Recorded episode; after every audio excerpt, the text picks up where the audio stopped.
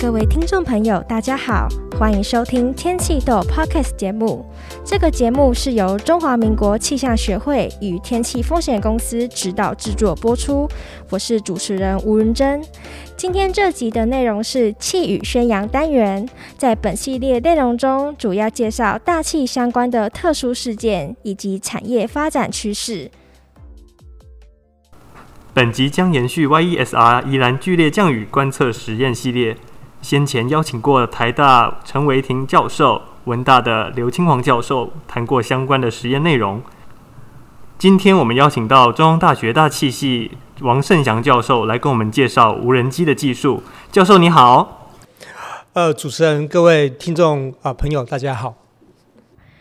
那教授，我们想先请问的是，在本次 YESR 宜兰剧烈降雨实验计划当中，相当创新的使用无人机来取得边界层附近的观测资料。那具体来说，无人机提供了哪一些帮助，以及观测的时间与空间密度大概是如何的？是，呃，这次 YESR 的实验哦，对我们无人机团队来讲是一个非常大的挑战。哦，最主要是我们团队在过去主要是针对于啊比较平稳好天气的条件之下进行观测啊，而且是在针对空屋的这个情境之下进行观测啊。这次由嗯呃郭宏基老师的团队哦啊将将我们带带领到这个宜兰的这个降水的平原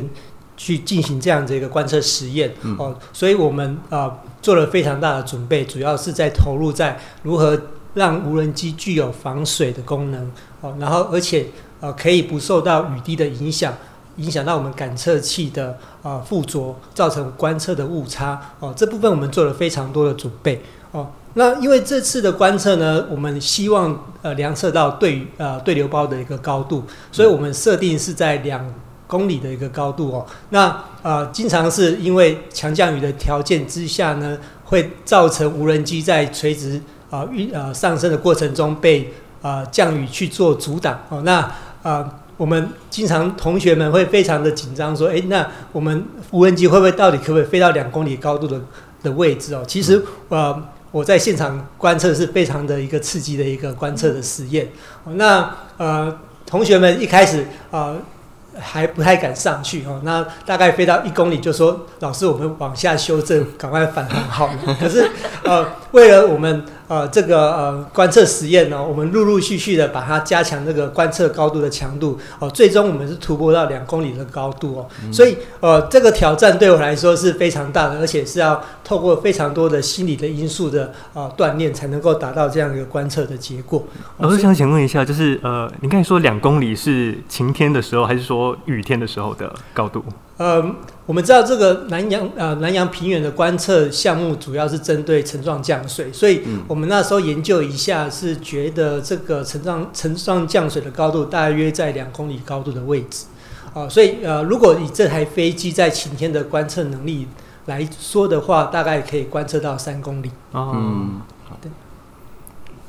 所以是因为这是就是天气的一些不稳定的条件，然后。造成就是可能无人机在高度上面有一些限制，这样主要来源是因为这样。呃，呃对，呃，就是天气条件是当然是最主要的哦。那因为呃最主要无人机要考量的，除了观测的准确度之外，就是电池的容量哦。这我们经常是呃非常的小心，电池到底可以提供多少的飞行高度？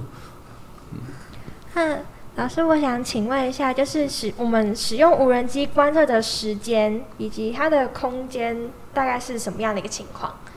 呃，在这次的实验里面，我们设定的观测频率大概是一小时会有一次的垂直剖面的观测，然后我们是连续进行将近两天二十四小时，哦，将两天四十八小时的一个观测的一个策略，啊，所以我们希望去用呃高时间解析度去了解这个呃降雨的发生的成因，哦，及降雨之后啊的减缓的过程。所以，我们这次的呃观测会呃会做连续两天四十八小时的、呃、连续观测，然后这样子的过程中，我们可以啊、呃、发啊、呃、就是去啊、呃、了解啊、呃、在降雨发生前的一些特征哦，然后到啊、呃、降雨结束后如何让降雨事件啊、做结束的一个啊现象。好，那呃这样的一些过程机制呢，可以从呃连续的垂直剖面资料，可以很清楚的看到我们想要看到的资料的结果。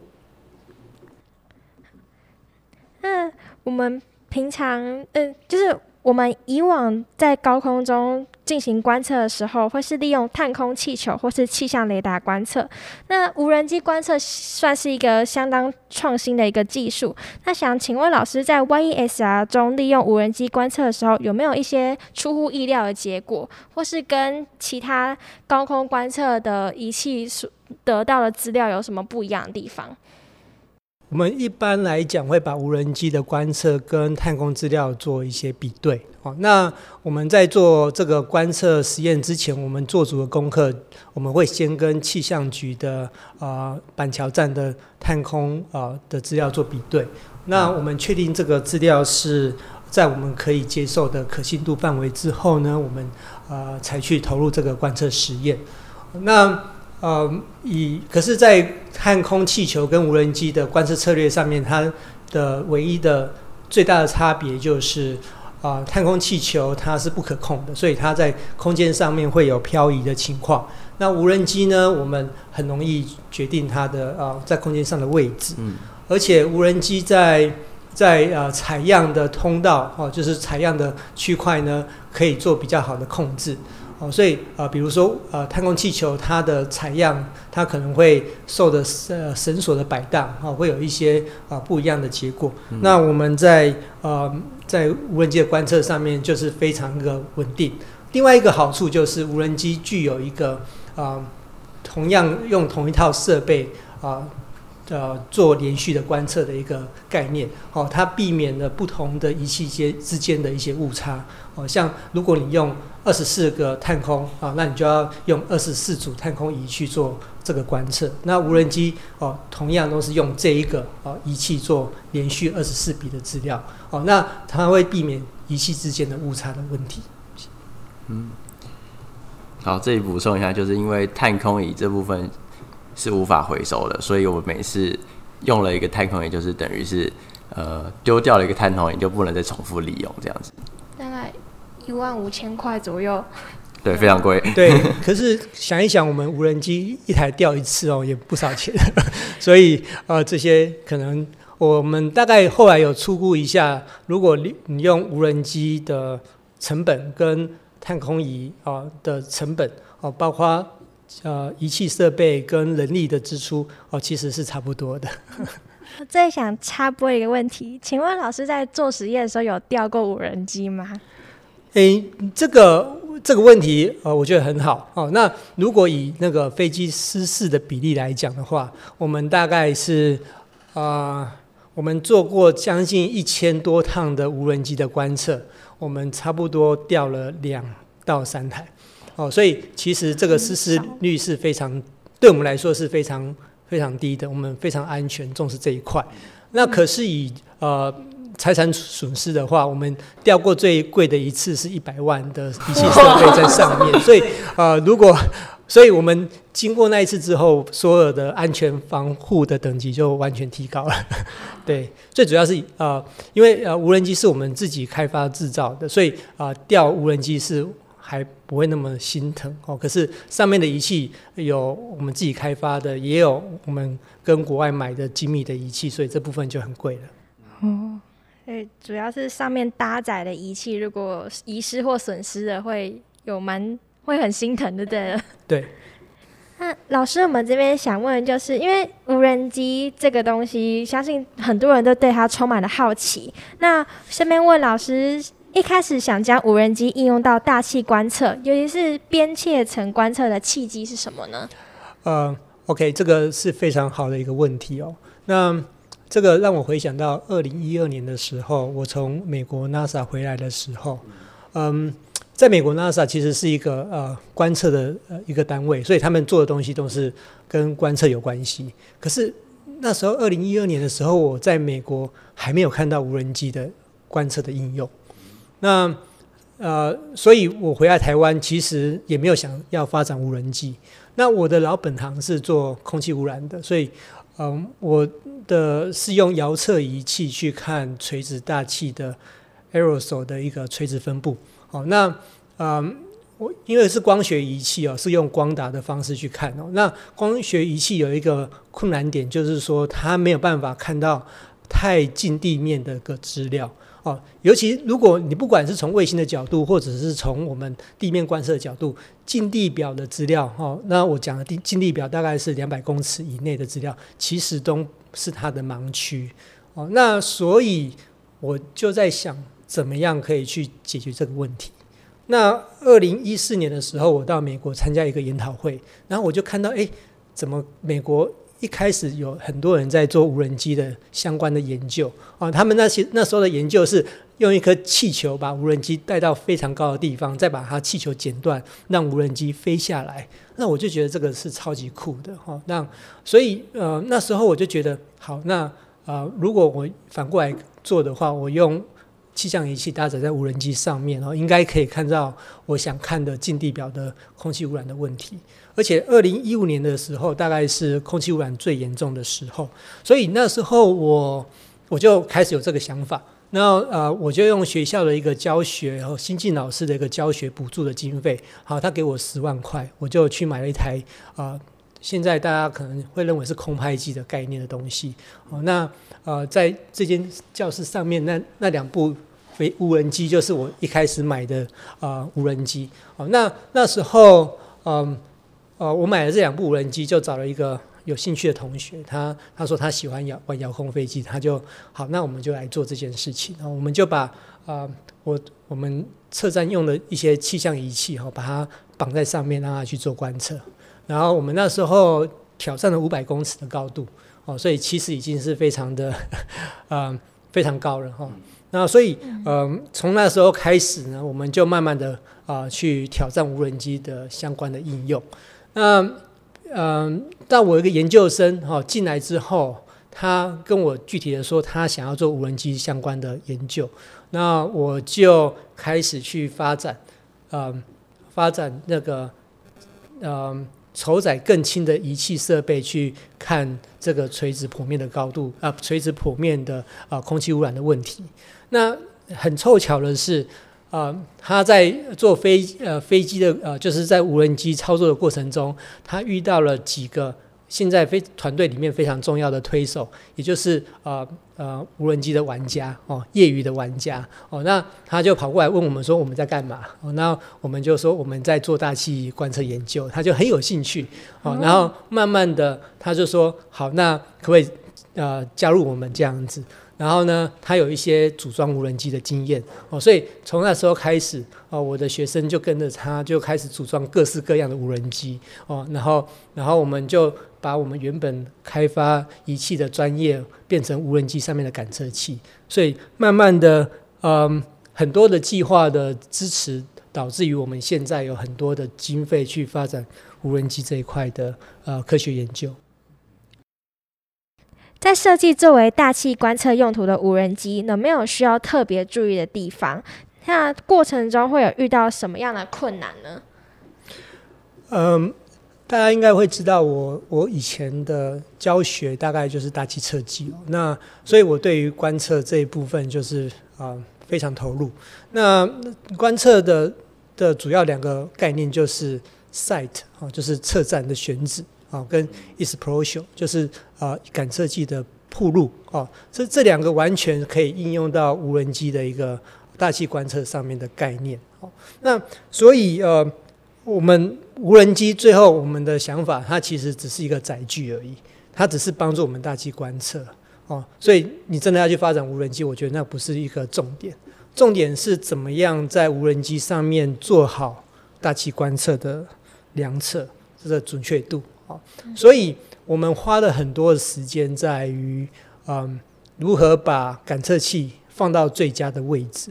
得到最佳的结果哦。所以我们感呃无人机上面有各种啊各各个位置哦。那其实呃里面我们花了将近五年的时间，最难的呃也不要说最难哈，就是说我觉得看似简单，可是非常难处理的，就是温度这件事情。温度的量测哦，非常的困难。那或许大家觉得这个温度有什么好好难量测的哈？那最主要的是因为温度会受到很多的干扰，会产生微小的变化，包括机身本身的温度哦，太阳加热，它会同时会影响到感测器上面，然后包括感测器本身如果外露在外面的时候，它会受到啊、嗯、太阳辐射的感测器加热，还有你的。感测器上面电路板的微电流的热也会影响到温度的量测。那所以呢，其实我们花了很多很多的时间在于解决温度的量测准确度啊。这一点回归到科学上面，其实我们在大气结构上面很重要的就是要去看所谓的逆温层啊，或者是呃垂直结构温度这个东西。那这个很有帮助。哦，跟我们它的观测结果会跟我们真实教科书所学到的温度的垂直谱面有很大的落差。对，嗯，这边想问，无人机相较于传统大气观测仪器，比如说雷达、探空气球、气象卫星等等，它们的优缺点的是各是什么样子呢？那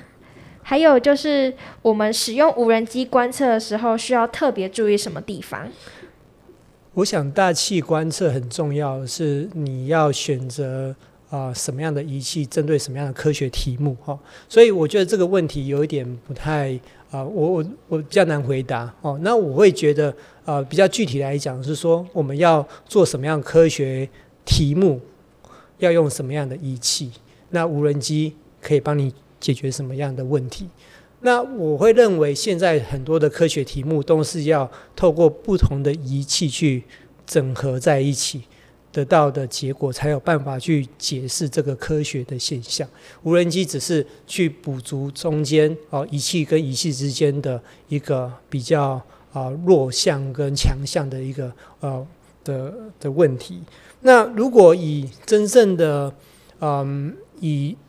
我们过去在气象常用的雷达、卫星这些都是遥测仪器嘛。好，那只有探空跟无人机是属于啊现地观测，也就是 in situ 的一个观测。那呃，如果真的要比对的话，这两个当然是比较对等的比对关系，就是气球跟无人机的观测。那这两个当然这个呃各有优缺点。好，然后可是啊我。个人的，当然我们今天主题是无人机哈，所以我当然会讲比较更多无人机的好处。那 没错，那无人机的好处就是它的它的不会造成环境的破坏，所以你丢一颗气球就是一个环境污染哈，感测器也是一样哦。那你你知道那个，假如说你的电池掉到啊、呃、池塘里面或者是海水里面，它所造成的那个海洋生态的破坏也是蛮大的，所以我会觉得呃以。以环境的角度来看这件事情的话，似乎它是比较不会造成污染的。然后，另外以观测的角度来讲，它是垂直起降，所以它可以更能够去啊、决定你这个呃垂直上方的这整层的这个大气的条件，它不会受到空间的平移的问题。那可是因为无人机在呃风的繁衍上面还有很多的努力呀、所以其实。风是无人机相对于探空气球来讲比较没有办法啊、那么的准确哦，这是啊、这是啊、